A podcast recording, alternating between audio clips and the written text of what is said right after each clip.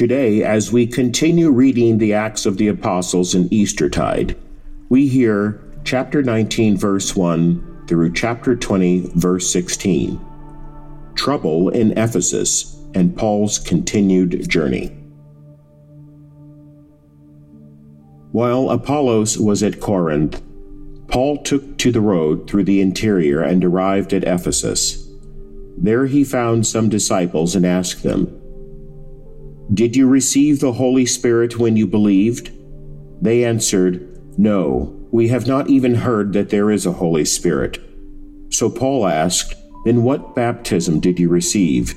"John's baptism," they replied.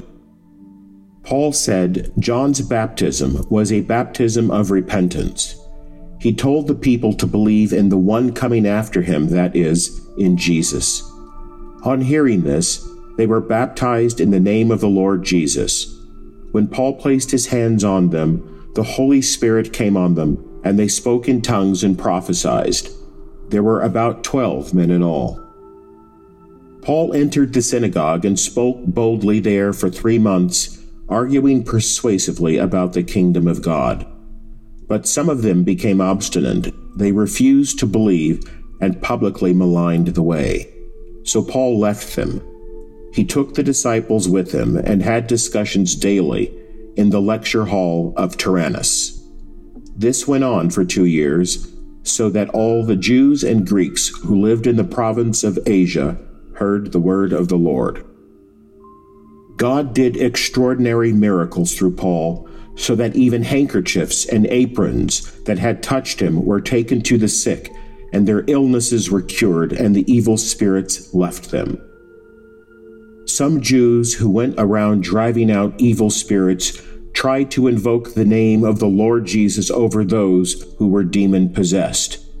They would say, "In the name of the Jesus whom Paul preaches, I command you to come out." Seven sons of Sceva, a Jewish chief priest, were doing this. One day the evil spirit answered them, "Jesus I know, and Paul I know about, but who are you?" Then the man who had the evil spirit jumped on them and overpowered them all. He gave them such a beating that they ran out of the house naked and bleeding. When this became known to the Jews and Greeks living in Ephesus, they were all seized with fear, and the name of the Lord Jesus was held in high honor. Many of those who believed now came and openly confessed what they had done. A number who had practiced sorcery brought their scrolls together and burned them publicly. When they calculated the value of the scrolls, the total came to fifty thousand drachmas. In this way, the word of the Lord spread widely and grew in power.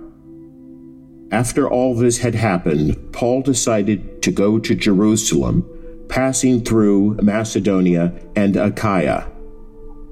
"After I have been there," he said, "I must visit Rome also."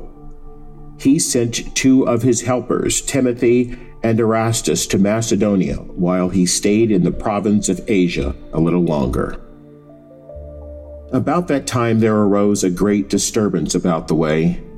A silversmith named Demetrius, who had made silver shrines of Artemis, brought in a lot of business for the craftsmen there.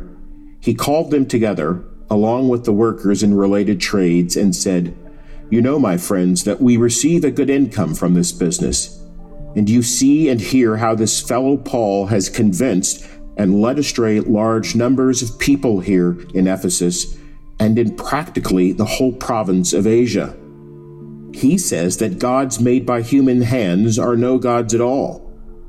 There is danger not only that our trade will lose its good name, but also that the temple of the great goddess Artemis will be discredited, and a goddess herself, who is worshipped throughout the province of Asia and the world, will be robbed of her divine majesty." When they heard this, they were furious and began shouting, "Great is Artemis of the Ephesians!" Soon the whole city was in an uproar. The people seized Gaius and Aristarchus, Paul's traveling companion from Macedonia, and all of them rushed into the theater together.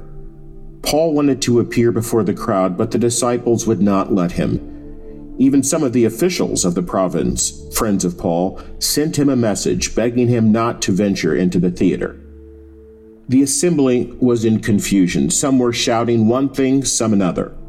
Most of the people did not even know why they were there. The Jews in the crowd pushed Alexander to the front, and they shouted instructions to him. He motioned for silence in order to make a defense before the people. But when they realized he was a Jew, they all shouted in unison for about two hours, "Great is Artemis of the Ephesians!" The city clerk quieted the crowd and said, "Fellow Ephesians, doesn't all the world know that the city of Ephesus is the guardian of the temple of the great Artemis and her image, which fell from heaven? Therefore, since these facts are undeniable, you ought to calm down and not do anything rash. You have brought these men here, though they have neither robbed temples nor blasphemed our goddess. If then Demetrius and his fellow craftsmen have a grievance against anybody, the courts are opened, and there are proconsuls. They can press charges. If there is anything further you want to bring up, it must be settled in a legal assembly. As it is, we are in danger of being charged with rioting because of what happened today. In that case, we would not be able to account for this commotion, since there is no reason for it." After he had said this, he dismissed the assembly. When the uproar had ended, Paul sent for the disciples and, after encouraging them, said goodbye and set out for Macedonia. He traveled through that area, speaking many words of encouragement to the people, and finally arrived in Greece, where he stayed three months. Because some Jews had plotted against him, just as he was about to sail for Syria, he decided to go back through Macedonia. He was accompanied by Sopater, son of Pyrrhus, from Berea, Aristarchus and Secundus from Thessalonica, Gaius from Derbe, Timothy also, and Tychicus and Trophimus from the province of Asia. These men went on ahead and waited for us at Troas.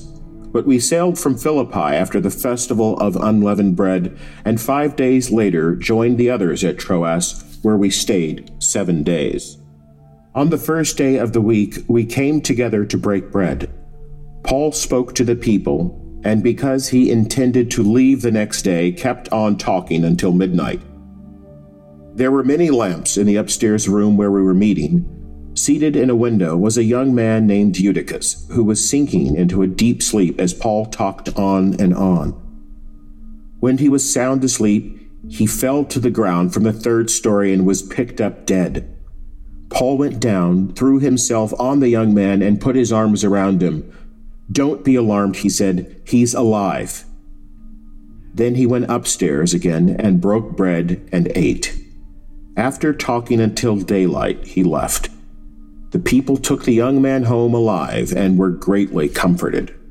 We went on ahead to the ship and sailed for Assos, where we were going to take Paul aboard. He had made this arrangement because he was going there on foot. When he met us at Assos, we took him aboard and went on to Mytilene. The next day we set sail from there and arrived off Chios. The day after that, we crossed over to Samos, and on the following day arrived at Miletus. Paul had decided to sail past Ephesus to avoid spending time in the province of Asia, for he was in a hurry to reach Jerusalem, if possible, by the day of Pentecost.